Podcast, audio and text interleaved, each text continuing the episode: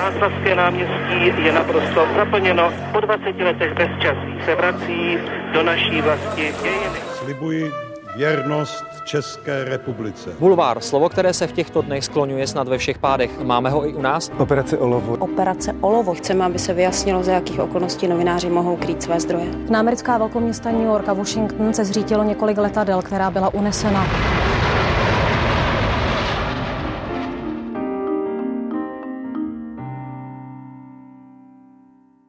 Václav Havel, Otakar Motejl, Jiří Stránský, Jan Saudek, ale taky spoustu méně známých lidí, díky kterým v rozhovorech otevírá společensky důležitá témata. Renata Kalenská, novinářka a spisovatelka, která za svou práci mimo jiné získala cenu Ferdinanda Peroutky. Začínala v Lidových novinách, pak pokračovala třeba do Českého rozhlasu nebo do Seznam zpráv, teď píše pro Deník N. A dneska je taky hostkou našeho podcastu Background. Zdravím vás, hezký den. Děkuji za pozvání, dobrý den. A od mikrofonu přeje hezký den Aneta Rybová. Tři generace, tři klíčové etapy české novinařiny s těmi, kteří jsou a byli u toho. Speciální podcastová série pořadu Newsroom ČT24. Generace. V jednom z rozhovorů jste o sobě řekla, že jste tak trošku tank a někdy jdete hlavou proti zdi. Jak konkrétně se tohle projevuje ve vaší novinářské práci?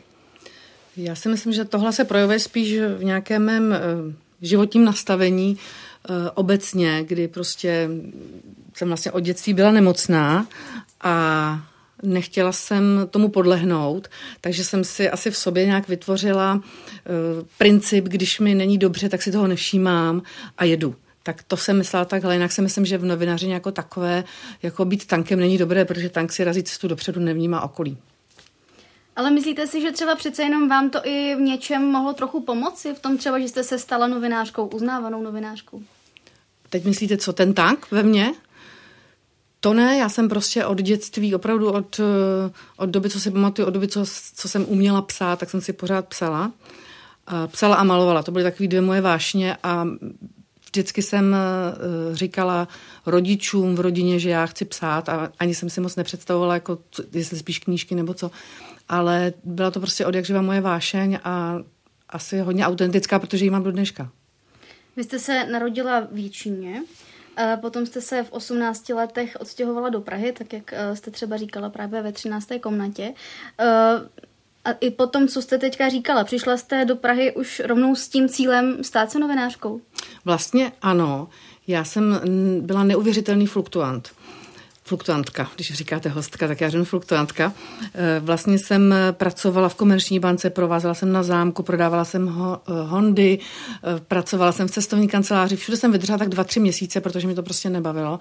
A v mezičase jsem si získávala nějakou praxi, že se mi občas podařilo někam něco napsat, až jsem z toho měla ten balík, se kterým jsem šla prostě do redakce tehdy denního telegrafu, který půl roku poté padla, pak už jsem zakotvila v Lidových novinách. To jste mi vlastně teďka odpověděla na tu další otázku. Nesmíte být tak připravena. A když jsme u těch lidových novin, tam jste zůstala několik let. Eh, měla jste na starosti rubriku Rozhovor týdne. Eh, co vás tam tak dlouho drželo? Mě to bavilo. Vlastně já jsem, já jsem začala takovými velkými rozhovory. Pamatuju si, že první byl s kardinálem Miloslavem Vlkem. A tehdy jsem byla fakt jako nejapně drzá, řekla bych. A tehdejšímu šéf-redaktorovi Pavlovi Šafrovi se to líbilo a řekl, budeš tady dělat velký rozhovory. Já jsem se ho fakt na takové intimní věci pana kardinála a byl statečný, ne, ne, nevyhodil mě z toho arcibiskupského paláce a, eh, a trpělivý byl. Takže si myslím, že ten rozhovor nedopadl špatně. A taky si myslím, že dneska už bych se takhle neptala, teda, jo? Že, že jsem byla fakt trošku neurvala.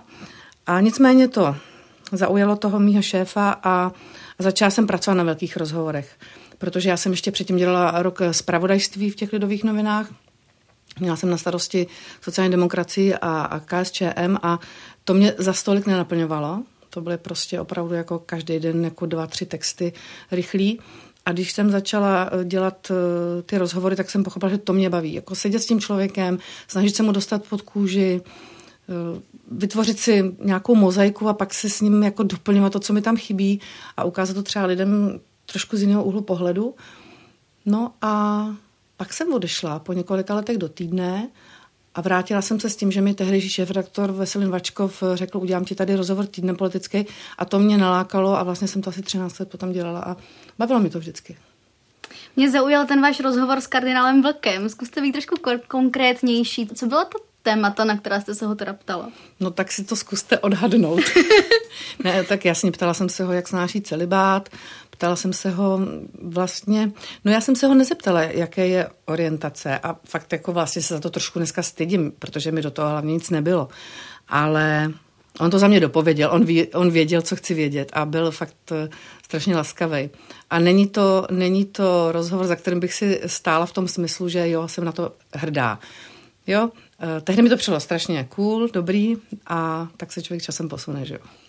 Tak byl to první rozhovor, já si myslím, že i každý člověk je zpětně k těm svým prvním zkušenostem kritický. Měl by. To by mě zajímalo, máte zhruba spočítáno, kolik jste těch rozhovorů odvedla? Teď nemyslím přesně konkrétní čísla, ale jsou to víš, asi stovky. Určitě to budou stovky, ale spočítaný to nemám.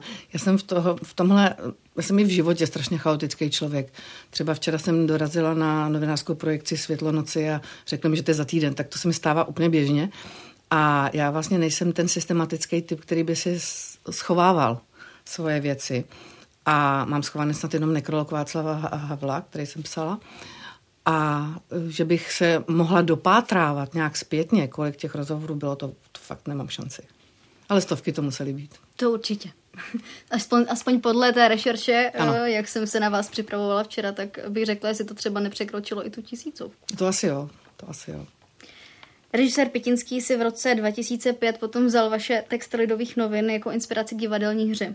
Na tuhle otázku už se vás předpokládám, eh, ptalo více novinářů, ale jaký jste z toho tenkrát měla pocit?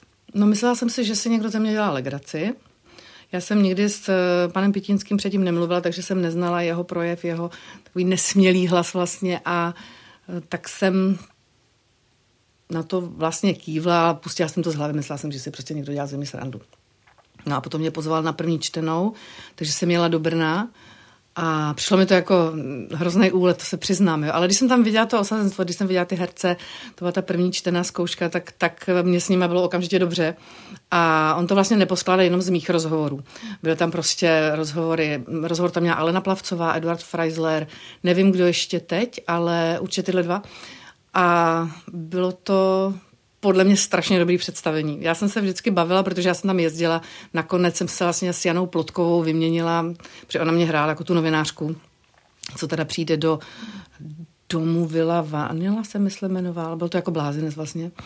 A e, tak jsem tam předvedla lidem naživo ten, ten rozhovor, jako teda dělám a to bylo třeba na 10 minut, jenom, takže tam takhle přišel Pavel Dostál, Miroslav Kalousek, Petra Busková, nevím kdo ještě, Otakar Motel samozřejmě, protože to bylo v tom Brně, tak to byla taková jako hezká zkušenost, ale já jsem moc neměla ráda ty na konci ten můj, ten můj vstup, protože on to představení končilo tak monstrózně prostě.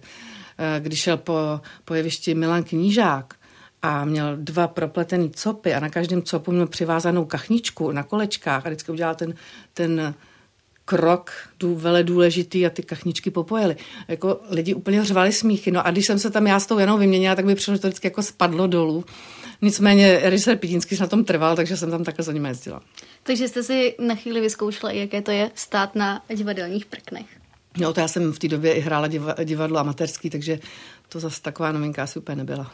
Tak to jsem se třeba o vás nedočetla. No vidíte. vidíte Pamatujete si z těch rozhovorů, Některý, který by vám uh, vyloženě sevril do paměti tí, tím negativním způsobem? Tak určitě to byl Milan Knížák, se kterým vůbec nemám špatný vztah, ale byly doby, kdy mě nemohli vystát, tak uh, to se nedá říct, že by spolu mluvili dva lidi, kteří si navzájem sebe váží. Potom určitě byl strašně nepříjemný rozhovor s Jiřím Paroubkem v době, kdy byl premiérem. To mě vyhodil z Karamářovy vely, protože prostě asi mu přišlo neuvěřitelné, že jsem mu řekla, že prostě to, co říká, není pravda. A trvala jsem si na tom. To mi ani nepodal ruku, okamžitě ukončila, musela se mít. Potom s Václavem Klausem to taky nebyly úplně jako uh, sedánky u čaje, musím říct. Ten si na mě vymyslel termín kalenskoviny. A uh, kdo další? Tak oni ty politické rozhovory nikdy nebývají nějak jako extra jako milí protože tam nejdete dělat PR tomu politikovi. Takže, ale většinou se ty politici chovají, chovají slušně. Nikdy mě moc ne, neoblažovalo dělat rozhovory s komunistama, protože tam má člověk nějaké svoje nastavení vlastní. A mimochodem, já jsem v té době vlastně já mám pořád diabetes, ale teď prostě po transplantaci se tomu jako říká, že jsem léčený diabetik transplantací. Takže v té době jsem měla klasický diabetes a padala jsem do hypoglykémie nebo do hyperglykémie zásadně při rozhovoru s Miroslavem Kalouskem a s Vojtěchem Filipem. Tak teď jsem teda, teď to vypadá, když jsem hodila Miroslava Kalouska do pytle s komunisty, ale konkrétně s těma dvěma a ještě s Pavlem Rycheckým, to si pamatuju, že mě tehdy ze Strakovy akademie odvážela uh, záchranka. Tak já jsem uh, ty rozhovory, uh, jenom abych to dovysvětlila, vlastně ta, ta glykemie, souvisí se stresem. Takže někdy, když mě nějaký politik fakt štval při tom rozhovoru, tak mě třeba šla ta glykemie nahoru, případně dolů. Takže já jsem to takhle měla provázený ještě dobrodružně, občas s, nějakou, s nějakým odjezdem do nemocnice. No. Co jste myslela tím, nebo co myslel Václav Klaus tím, tím pojmem, který jste říkala? Kalenskoviny, no mm. já jsem ho šíleně štvala. Ale nevím, já už jsem se dlouho nepokoušela o rozhovor s ním, protože mm, nevím vlastně, jak to říct, no eh, neřekla bych, že jeho názor je dnes důležitý, ale byly doby, kdy samozřejmě byl důležitý. Jako prezident, jako předseda vlády. A nebyly to s ním e, hezké zážitky. On má takovou zvláštní, zvláštní mm, praxi, jak, jak jednat s novinářem. A on je nejdřív vlastně má tendenci ponižovat, eh, vyplísnit a pak řekne a teď můžem. Když má pocit, že si ho dostatečně zpracoval, aby jakoby ten novinář změknul. Nevím, jestli někdy někdo změknul teda, ale mě to spíš jako naštvávalo, takže pak jsme proti sobě vždycky seděli jak dva kohouti. Ale nikdy se nestalo, že by, protože on jako končíme, končíme a já jsem říkala, tak dobře, já odcházím a on jako nenechá nikdy odejít, jo. No a um, nějak si vymyslel tenhle termín asi tím, že jsem ho štvala zkrátka, no. Nelíbily se mu moje otázky. Kromě rozhovoru uh, v Lidových novinách nebo potom právě v časopisu Týden, jak jste zmiňovala, tak jste vydala několik knižních rozhovorů. Eh, zmiňovala jsem Otakra Motejla, Jiřího Stránského, Jana Sautka. Eh, kolikrát se s takovými respondenty vlastně potkáte, než z toho vašeho povídání vznikne ta velká kniha? Tak bývá to tak kolem roku. My se, vždycky to bylo tak, že jsme se scházeli jednou za rok. Teď ta poslední knížka, ta byla vlastně trošku specifická tím, že za Karlem Schwarzenbergem jsem jezdila třeba jednou, jednou za týden, ale třeba jsem tam zůstala na ty dřevíči, kde on bydlí eh, celý víkend, takže my jsme třeba pracovali fakt eh, hodně hodin za ten jeden víkend. A dělali jsme na té knížce, ona vyšla v listopadu, takže to bude teď rok, Připraven sloužit se jmenuje, tak eh, jsme na ní dělali od dubna do srpna. To byla poměrně krátká doba, ale bylo to dáno tím, že jsem vlastně mohla využívat to, že tam člověk zůstal. Začalo se ráno. Karel Schwarzenberg byl vždycky eh, známý tím, že on ráno nefunguje. Když jsem s ním jednou dělala, pamatuju si rozhovor do novin někde na Národní a přišel jsem v deset a on byl fakt nabručen a říkám, prostě je tak protivný. A on říkal, protože omlouvám se, protože jsem prostě, protože brzo, deset dopoledne na mě brzo. Ale Tady teda musím říct, že když jsme pracovali do 11 do noci a já jsem v 9 tak jako scházela na tom zámečku prostě na tu snídani, tak on si tam významně koukal na ty hodinky, takže on, on tam, asi, asi, že to bylo u něj doma, tak fungoval trošku jinak a fakt jsme teda makali, takže tam to bylo, nevím, asi 10, 10 takhle víkendů, no. Mm-hmm. Když se s někým eh, takhle mm, potkáváte intenzivně nebo dlouho, eh, tak mm, stane se potom někdy z toho mm, no, rozhovoru novinář, respondent spíš jakoby konverzace dvou přátel? U těch knížek určitě. To se mi stalo s Jiřím Stránským. A my jsme se s tím Jírou měli fakt strašně rádi. To si troufnu říct, že jsme byli přátelé. A myslím, že tady strašlivě chybí. Tahle člověk tady tak chybí, že, že to ani nebudu rozebírat, protože bych se vám tady možná i rozberečela. A s Karlem Schwarzenbergem si nemyslím uh, vysloveně přátelé, protože uh, tam je to dáno i tím, že měl politické funkce a e, je tam určitě vždycky nějaká bariéra mezi námi. S tím mírou to bylo absolutně teda jinak. No. Ale víte, když se scházíte s někým, s kým děláte knižní rozhovor, protože si ho vážíte, tak to k tomu může sklouznout a, a je, to, je, to, je to krásný. Já jsem, já jsem e, velice vděčná za konkrétně tyhle dvě zkušenosti za toho Jiru Stránského a za, za Karla Schwarzenberga. Mm, to mě přivádí k mojí další otázce, kdo vás vlastně z těch eh, respondentů, se kterými jste měla možnost mluvit, nejvíc ovlivnil. Byly to třeba právě tady ti eh, dva zmínění pánové? No já bych ještě dodala to Otakara Motejla, kterého jste říkala na začátku, to byl, to byl fantastický člověk, teda, a ten tady taky hrozně chybí. Tak ten mě ovlivnil, nevím, já vlastně nevím, jestli mě ovlivnil on, jestli mě ovlivnil Karel Schwarzenberg, ale určitě mě ovlivnil eh, Jiří Stránský teda. Protože já jsem tam vždycky přišla z toho blázence městského, vystresovaná, že jsem někam upíchla děti, že teď rychle můžeme pracovat. Já jsem je teda někdy brala i sebou, on byl strašně trpělivý a, a mimochodem mýho syna úplně miloval, protože můj Mikuláš, který mu teď 13, tak je scout.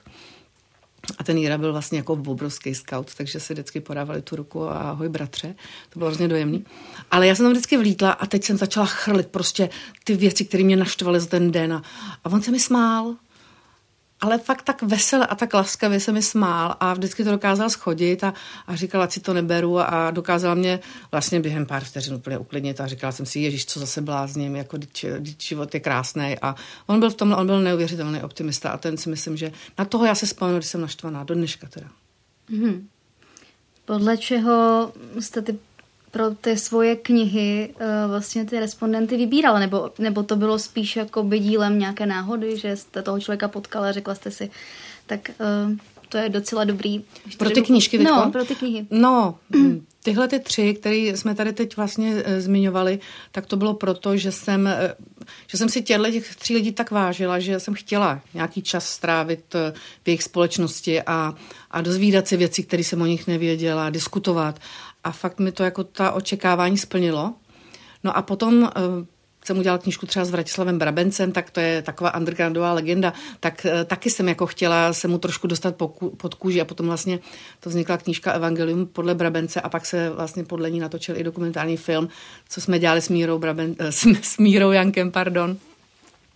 Tak to byly krásné krásný chvíle, určitě, jo. Za ty jsem vděčná. No a třeba s Janem Sautkem, tam vlastně ani nevím, jak to tak vzniklo.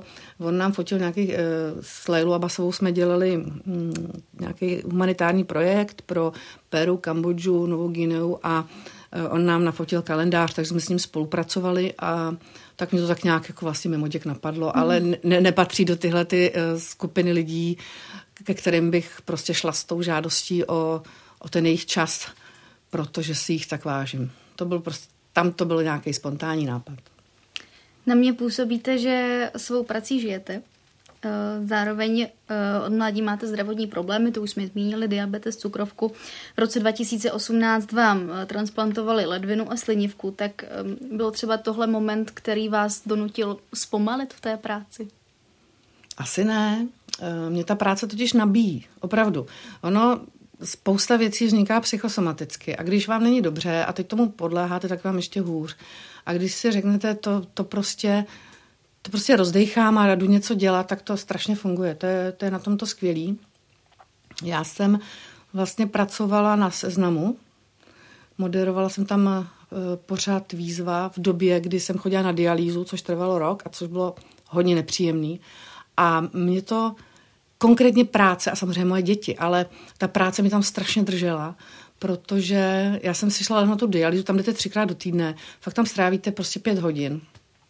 A je to je to takový ztracený čas a ty lidi tam koukají na to Mikem, je to taková, já jsem si vyzkoušela dialýzy i okresní, což teda opravdu je uh, nepříjemná záležitost a na IKEM je to takové luxusní, tam máte vlastně, každý má vlastní plazmu, sluchátka, jo, tak si to tam tak stráví ten čas, ale mě to hrozně frustrovalo. Já jsem nechtěla tam být ta jedna z těch nemocných, která tomu podlehla prostě, takže já jsem si, mě už se tam sestry smály, já jsem si lehla, napojili mě tady tu šíleně tlustou hadici a a rozjela se výměna krve a já jsem si ležela, eh, počítač eh, na klíně a psala jsem si scénáře a druhý den jsem šla točit. No, takže takhle já jsem přežila ten rok a fakt si myslím, že, že psychicky hodně v pohodě. Kdybych eh, tam prostě chodila a, a chovala se jako ten pacient, tak si myslím, že mě to bude drtit. Jo? A pak ta transplantace, ta samozřejmě byla obrovský zlom v mém životě a, a nebylo to úplně tak, jak jsem si představovala, že to bude hned, že mi bude dobře a tak. Naopak toto tělo jako hodně dlouho, hodně špatně snášelo, ale já už jsem stejně, tři měsíce jsem si dala rekonvalescenci a šla jsem pracovat, takže jsem zase se jakoby začala natáčet na tom seznamu a, no a tam to pak úplně nedopadlo dobře, protože šéf-redaktor mi řekl, že jsem zdravotně nespolehlivá, což musím říct, že se mě absolutně dotklo, protože když jsem, když jsem skončila na, na jípce, tak jsem šla natáčet na revers, abych právě nebyla obtížná zaměstnankyně, no takže když mi tohle řekl, jsem se sebrala, odešla a teď jsem naprosto šťastná v deníku N. A od ostatních kolegů cítila jste tam podporu? Určitě. Tady?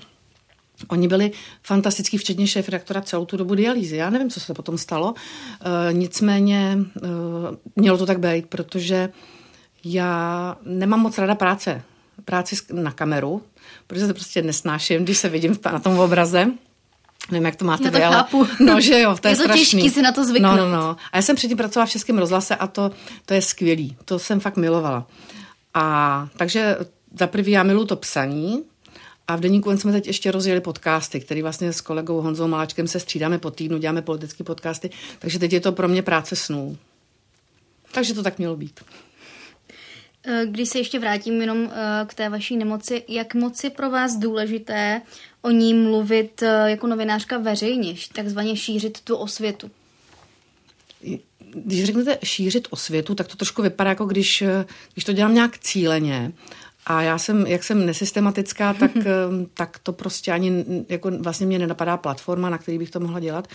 Ale když někdo chce o tom mluvit, tak s tím nemám problém. Já jsem i vystupovala na dvou konferencích lékařských, kde jsem naopak o tom vyprávěla lékařům.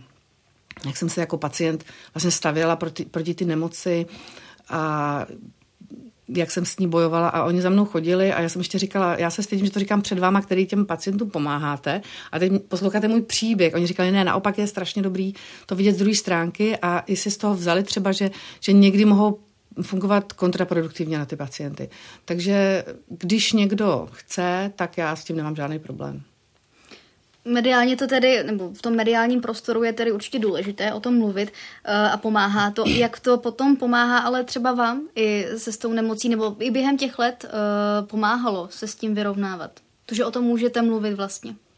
To mi asi v tu chvíli nějak nepomůže, ale je pravda, že když vypukl covid, tak já, protože jsem na imunosupresi, tak mám vlastně nízkou imunitu, tak a vůbec se nevěděl, co to s těma transplantovanýma udělá, tak jsem byla dost vyděšená na to, jak všechno beru jako celkem na lehkou váhu, tak tady jsem se hodně bála a vlastně jsme se s dětma opravdu jako zavřeli a ne vůbec jsme jako nekomunikovali uh, jenom, jenom přes nějaký kanály klasický.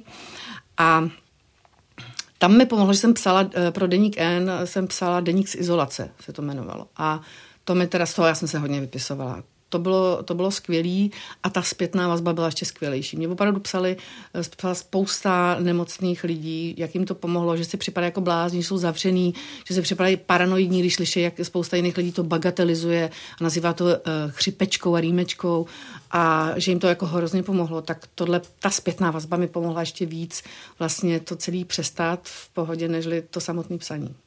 Hmm.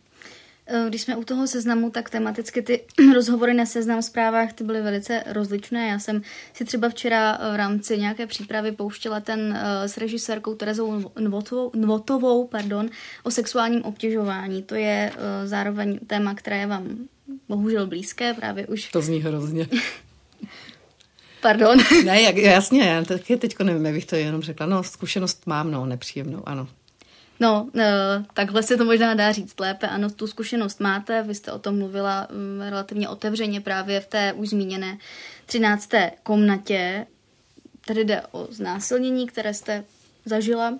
Já nechci nějak zabíhat do detailů, jen mě zajímá eh, právě v rámci třeba i těch rozhovorů, jak těžké je potom pro vás vést rozhovor o něčem, co jste třeba sama prožila a vlastně co vám ty vzpomínky vždycky může znovu oživit. Já to spíš beru tak, že ono je to opravdu 20 let, co se to stalo a, a byl to brutální zážitek, prostě včetně toho, že jsem prostě, že ten člověk málem uškrtil, ale uh, ono se o tom má mluvit, protože mě naštěstí rodiče donutili, dovezli mě na policii, řešilo se to soudně a já jsem, já si myslím, že musí strašný trauma pro holky, které to zažili a vědí, že ten člověk někde chodí a nebyl potrestaný. Jo, a je tam samozřejmě ještě to, že oni si to začnou vyčítat, jestli jako se bránili dost a tak dále. Já jsem se bránila opravdu musím říct úplně do poslední chvíle. Věděla jsem, v hlavě mi svítila ta kontrolka, že musím vědět vždycky, že jsem udělala maximum pro to, aby se to nestalo. Takže já jsem byla fakt zmlácená jak pes. A uh, to je téma, který prostě musí být v podstatě pořád otevřený, protože uh, ty holky se potom musí strašně trápit, když to v sobě dusej a musí vědět, že na tu policii mají jít. Já jsem dělala rozhovor i vlastně se šéfem mravnostního uh, oddělení na Praze 4, který vlastně říkal to tež, ale sám uznával, že když eh, si vezme, jak vypadají vlastně policejní služební někdy jako na okrscích, tak je hrozně těžký, aby ta holka neměla z toho jako trauma na druhou, ještě to vykládat vlastně na ty policii. Což já jsem ale taky zažila, já jsem to vykládala na té čínské policii, tak teda musím říct, že to nebyl zrovna, že to nebyl zrovna ukázkový výslech. A když eh, jste se ptala konkrétně na tu práci, tak já to spíš beru tak, že, že se umím do těch lidí vžít. Že prostě nebudu nikdy dávat otázky, a jak jste měla krátkou sukni a a, mm, a vypila jste nějaký alkohol a řekla jste jasně ne. Jo, protože to jsou přesně ty otázky, které v těch holkách pak vzbuzují pocit viny a to je strašný. Mm, z té druhé strany, z toho respondenta, tak uh, možná ho i dokážete třeba díky těm svým zkušenostem uh, víc rozmluvit, víc otevřít. To nevím, rozhodně vím, že já pro ně to pochopení mám. A já jsem zase, já jsem vlastně nedělala moc asi témata jako znásilnění, krom toho, že my jsme uh, udělali velký cyklus v deníku N, promluvili jsme a tam jsme dali ale spíš prostor, že jsme se domluvili s několika ženami, myslím, že jich bylo 33 a já a dvě kolegyně jsme i svůj zážitek tam popisovali, abychom jako šli jakoby příkladem, to zní taky hloupě, ale jakože když, oni, když po nich chceme tu odvahu, takže ji máme taky, tak jsme taky psali nějaké to sexuální zneužívání, o obtěžování, co jsme zažili třeba jako děti, nebo jako prostě mladý holky. A uh, teď jsem zapomněla tu otázku, no. Co jste se ptala? No já jsem teda teďka, jak jste povídala, tak jsem mi vlastně uh, taky zapomněla. Už vím, uh, už vím, uh, jestli toho respondenta vlastně Více rozumluvím. zkušeností... Jo, vím. Tak já jsem spíš dělala rozhovory o sexuálním zneužívání v církvi. A potom ještě jsem dělala nedávno rozhovor vlastně s člověkem, kterého sexuálně zneužíval otčím. Jo, že tam jako těch témat, že bych se bavila s holkou o tom, že byla znásilněná, tam tolik nebylo, kromě tohle jednoho velkého cyklu. Mm. A to sexuální zneužívání v církvi, to je taky ale nevyčerpatelný téma, jo, takže... Já jsem to eh, myslela i jako vzhledem mm, k tady těm ostatním mm. tématům, že vlastně možná, když ten respondent sám ví, že vy máte nějakou zkušenost, tak uh, si třeba právě k vám dovolí i být víc otevřenější. Tak, takhle jsem vlastně směřovala. Já myslím, že ne. Já si myslím, že oni to jako třeba netušili, že já jsem byla znásilněna. Ale možná se jako dokážu zeptat sice na rovinu, ale, ale ne tak, aby je to ranilo. A takový můj velký první rozhovor na to téma, a byl to, myslím, první člověk, který se nechal vlastně i vyfotit, bylo to na jméno, tak to byl Jiří Kilar. A ten, vlastně my jsme se znali a byl to kamarád, neznala jsem ho dlouho, ale jednou jsme byli někde v brdských lesích i s jeho rodinou a on mi to najednou začal vyprávět. A já jsem neměla tušení a byla jsem hrozně v šoku, jo, protože uh, on to popsal fakt velice velice jasně, srozumitelně a bez nějakých příkras. A já jsem pak přijela dost otřesená domů, protože jeho prostě uh, opravdu zneužíval uh, farář od jeho osmi let a doma nic netušili. A pak jsem asi za dva dny, nebo on mi volal, já už nevím, a já jsem mu řekla, nechceš o tom dělat rozhovor. Což zase jsem mu zaskočila já a chvilku o tom přemýšlel, pak řekl, tak jo, jdem do toho. A pro něj to bylo vlastně obrovské rozhodnutí, protože v tu chvíli to musel říct eh, svým dětem, třem. Takže než to vyšlo, tak si s nima sedl a řekl jim, co druhý den vyjde vlastně na, eh, to bylo tehdy pro seznam a potom jsem vlastně s ním ještě mluvila pro ten deník N. A to považuji za jako vlastně, tak kdybyste se mě zeptala, jestli někdy mám pocit, že ta práce má smysl, tak tady absolutně, protože uh, ne, že já bych v tom nějak pokračovala, ale na něj se obrací prostě jako pořád desítky obětí, stovky obětí a on s těma komunikuje, založil organizaci, eh, která vlastně těm lidem pomáhá a je to obrovská velká věc a ty lidi to v sobě jako léta dusej a najednou je někdo poslouchá a ne, eh, neviní je z ničeho a to je skvělý, no. Já jsem tady našla i toho faráře, musím říct, který ho vlastně mu to dělal a A to nebylo příjemné setkání. Stála jsem před eh, zlomeným, starým, nemocným alkoholikem. A ten rozhovor trval 12 minut a pak jsme odešli a byli jsme, fakt jsme skoro nemluvili s fotografem, protože to byl lidsky tak, tak strašně nepříjemný zážitek. Samozřejmě on to popíral, ale okamžitě mu odebrali tehdy vlastně um, možnost uh, vést mše a všechno a on pak zemřel asi, nevím, tři roku po tom rozhodu, byl opravdu starý muž. Ale myslím, že neodešel smířen se světem, no. Sám se sebou. Mm, máte mm, po takovýchto mm, rozhovorech nebo i zároveň... na panáka? Chtěla jsem říct, jestli máte nějaký rituál, jak tohle ze, ze sebe setřepat. Nemám. To nemám. Ono prostě ty emoce si nějak tu cestu najdou. A teď vlastně v nedávné době, protože pracuji na knížce o transplantacích, tak eh, tam jsem teda, tam jsem zažila poprvé a zatím naposledy v životě rozhovor, u kterého jsem brečela a při jehož přepisu jsem brečela a při jehož editování jsem brečela. Autorizované ještě není. Tak nevím, jestli nakonec vlastně v té knížce bude, ale to vlastně rozhovor s, s, s maminkou, který zemřelo dítě v necelých dvou letech a ona dala svolení na dárcovství orgánů. A to musím říct, že jsem, že to byl pro mě vlastně jako novinářsky, lidsky nejtěžší zážitek. Tak tam si zabrečíte, no. Tam jako, tam nejdete na panák. Tam si prostě zabrečíte a, a nějak, to, nějak to, ve mně to zůstalo, no. Ani o tom asi víc neumím říct, protože to je totiž věc, kterou, kolem který fakt chodíte potichu, no. To hmm. jako nechcete zažít. Mně teďka taky trošku no. došlo slova, když jste uh, tohle vyprávěla. Mm. Je i novinář, třeba napadá mě otázka, jestli když mm, vedete uh, tento druh rozhovorů, jestli je novinář zároveň trošku i v roli psychologa. To bych vůbec neřekla, protože eh, pro mě jako jedna z nejhorších eh, skupin lidí jsou lidé, kteří si hrají na psychologa, kteří si udělají někdy nějaký narychlo kurz a potom se šťourají v lidech a můžou jim strašně ublížit. Takže psycholog určitě ne. A vlastně to asi nemůžu ani pomenovat. Nemůžete říct, že, že se stanete na chvilku přítelem, a, ale jsou, jsou určitě rozhovory, kde můžete být vrbou. Ale musíte si to trošku směrovat eh, tam, kam chcete vy, protože taky lidi mají některé traumata za sebou, který už mají tolikrát přeříkaný, že si z toho vytvoří nějakou vlastní realitu. Ale to je totiž vlastně to, o čem, na co jste se ptala. Ehm, tohle vlastně dobrý terapeut udělá. Když mu tam přijde člověk, já jsem samozřejmě taky chodila na psychoterapii, potom znásilnění a tak dále, i, i když jsem se bála smrti v době, kdy jsem chodila na dialýzu. A dobrý terapeut eh, vás nechá říct ten váš příběh a potom řekne, tak to byl hezký příběh a teď znova. A začne se vás tam ptát jako ze stran. Tam, kde to už máte fakt obroušený, aby, aby vám ta historka vlastně ladila uchu.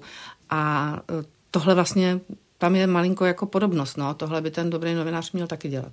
Já jsem tím nemyslela, že by měl zastupovat uh, roli psychoterapeuta, ale spíš hmm. právě um, se třeba jako ponořit trošku do té práce právě jako ta vrba, to jste pojmenovala, bych, hmm. řekla, hmm. bych řekla dobře. Um, už jsme zmínili ten deník N, pro který teď píšete, uh, tak uh, ještě jednou, proč vás zrovna tohle médium tak táhne? Pardon.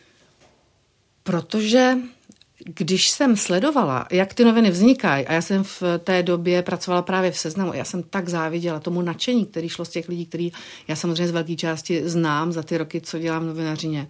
Mě to připomínalo devadesátky, eh, kdy prostě já jsem přišla na konci 90. let do médií a teď tam bylo takový, jako, takový to jako nadšení zvláštní. A a mně tohle přišlo stejný. Takže já jsem úplně tak jako eh, se stranou dívala prostě s obdivem a, a s takovou jako nehezkou závistí, že nejsem u toho, ale uh, vlastně ředitel redakce Honza Simkaniš mě oslovil, nevím, tři měsíce poté, co to vlastně začalo vycházet a, a já jsem byla absolutně jako nadšená a hned jsem tam šla a je to médium, který eh, nevlastní eh, žádný oligarcha, kde se snažíme o maximální objektivitu, Každý tam má svůj prostor, když chce ten prostor rozšířit, tak má tu možnost, když budu chtít napsat komentář, můžu okamžitě napsat komentář, nikdo s tím nemá problém.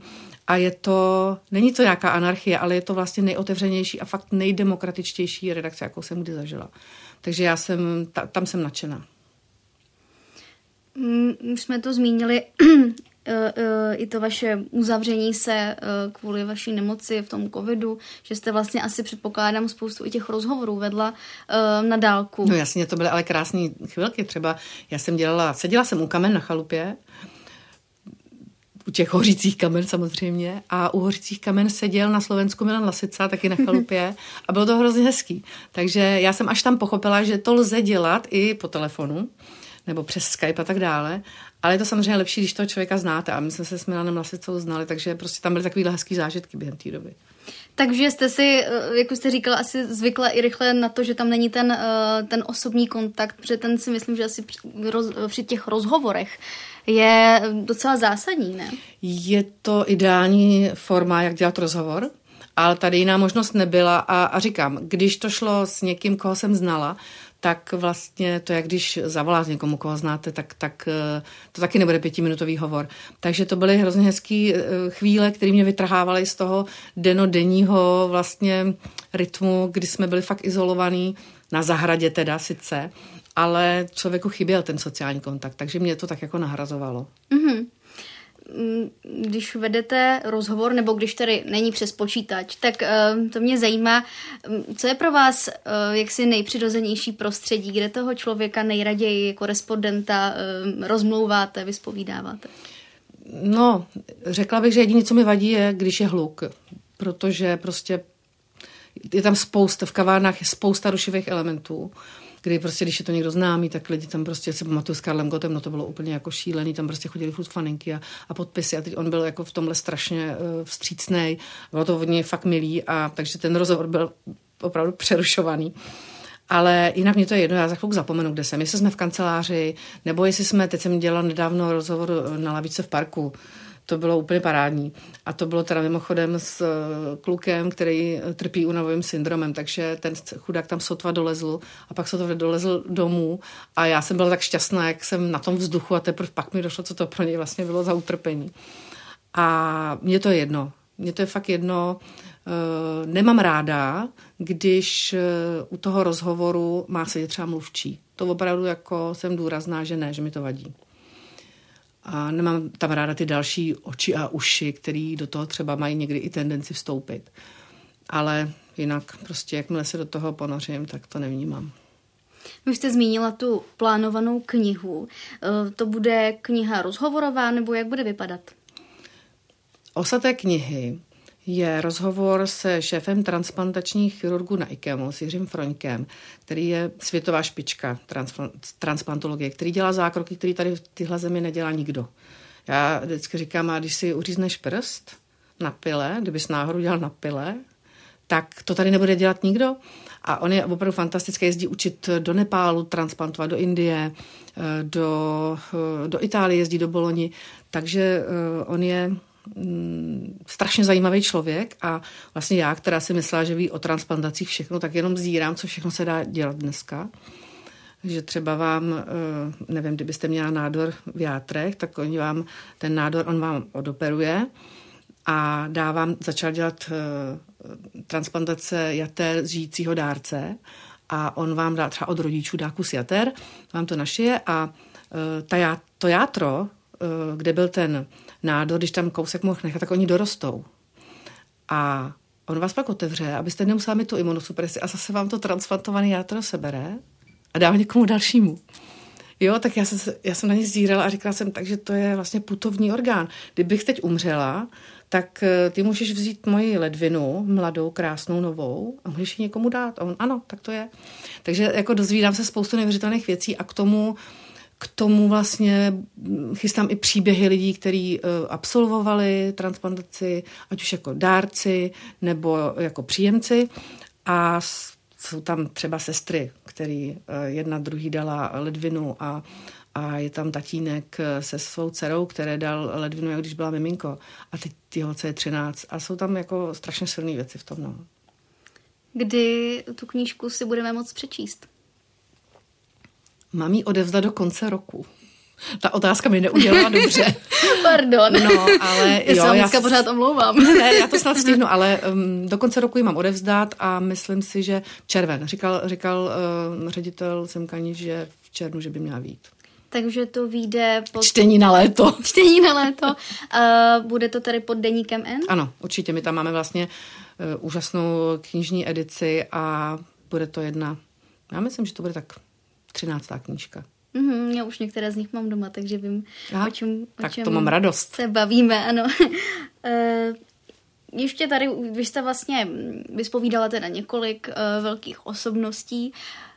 Koho byste ještě ráda si takhle pozvala k rozhovoru, ať už tedy knižnímu, anebo, uh, nebo prostě někdo, koho jste ještě, ještě nestihla za svůj život? Strašně ráda Milana Kunderu. Ale to se nepodaří. To je škoda, protože on na nás tak jako dost zanevřel. Myslím si, že od té doby, co se ukázalo, že jeho minulost je taková lehce kontroverzní, tak o to víc vlastně se zvýšila šance, že ten rozhovor prostě nedá. A myslím, že jediný, s kým tady komunikuje v Česku, je asi Milan Uhde. A uh, tak ten by mě bavil, já miluji jeho knihy, to bylo takové moje věčné téma s Jirou Stránským, který neměl rád jeho knihy. A tak asi jako první mě napadá on. A pak je tady spousta lidí, s kterými toužím udělat rozhovor a už tady nejsou a ty rozhovory jsem s nimi naštěstí třeba stihla. Což byla třeba Jiřina Šiklová, Václava Vel, to byly lidi, kterýma, na které já vždycky vzpomínám a říkám si, že, že se tady něco už stalo, že tyhle lidi nejsou a, a ten svět je prostě jiný. No. Co byste vzkázala, poslední otázka, co byste vzkázala dnešní mladé generaci novinářů, třeba právě těm, kteří by chtěli jít podobnou cestou jako vy? Tyjo. Mějte to rádi, je to dobrý. Já fakt nevím. Tyjo, to je asi jako nejtěžší otázka, jakou jste mi tady položila, protože já jim asi nechci nic vzkazovat. Já si myslím, že jestli, tu, jestli je to láká a jestli tu práci mají rádi, tak, tak žádnou radu ode mě nepotřebují. Říkal Renata Kalenská, já vám děkuji, že jste přišla do našeho podcastu Background. Hezký den. Hezký den a moc děkuji za pozvání.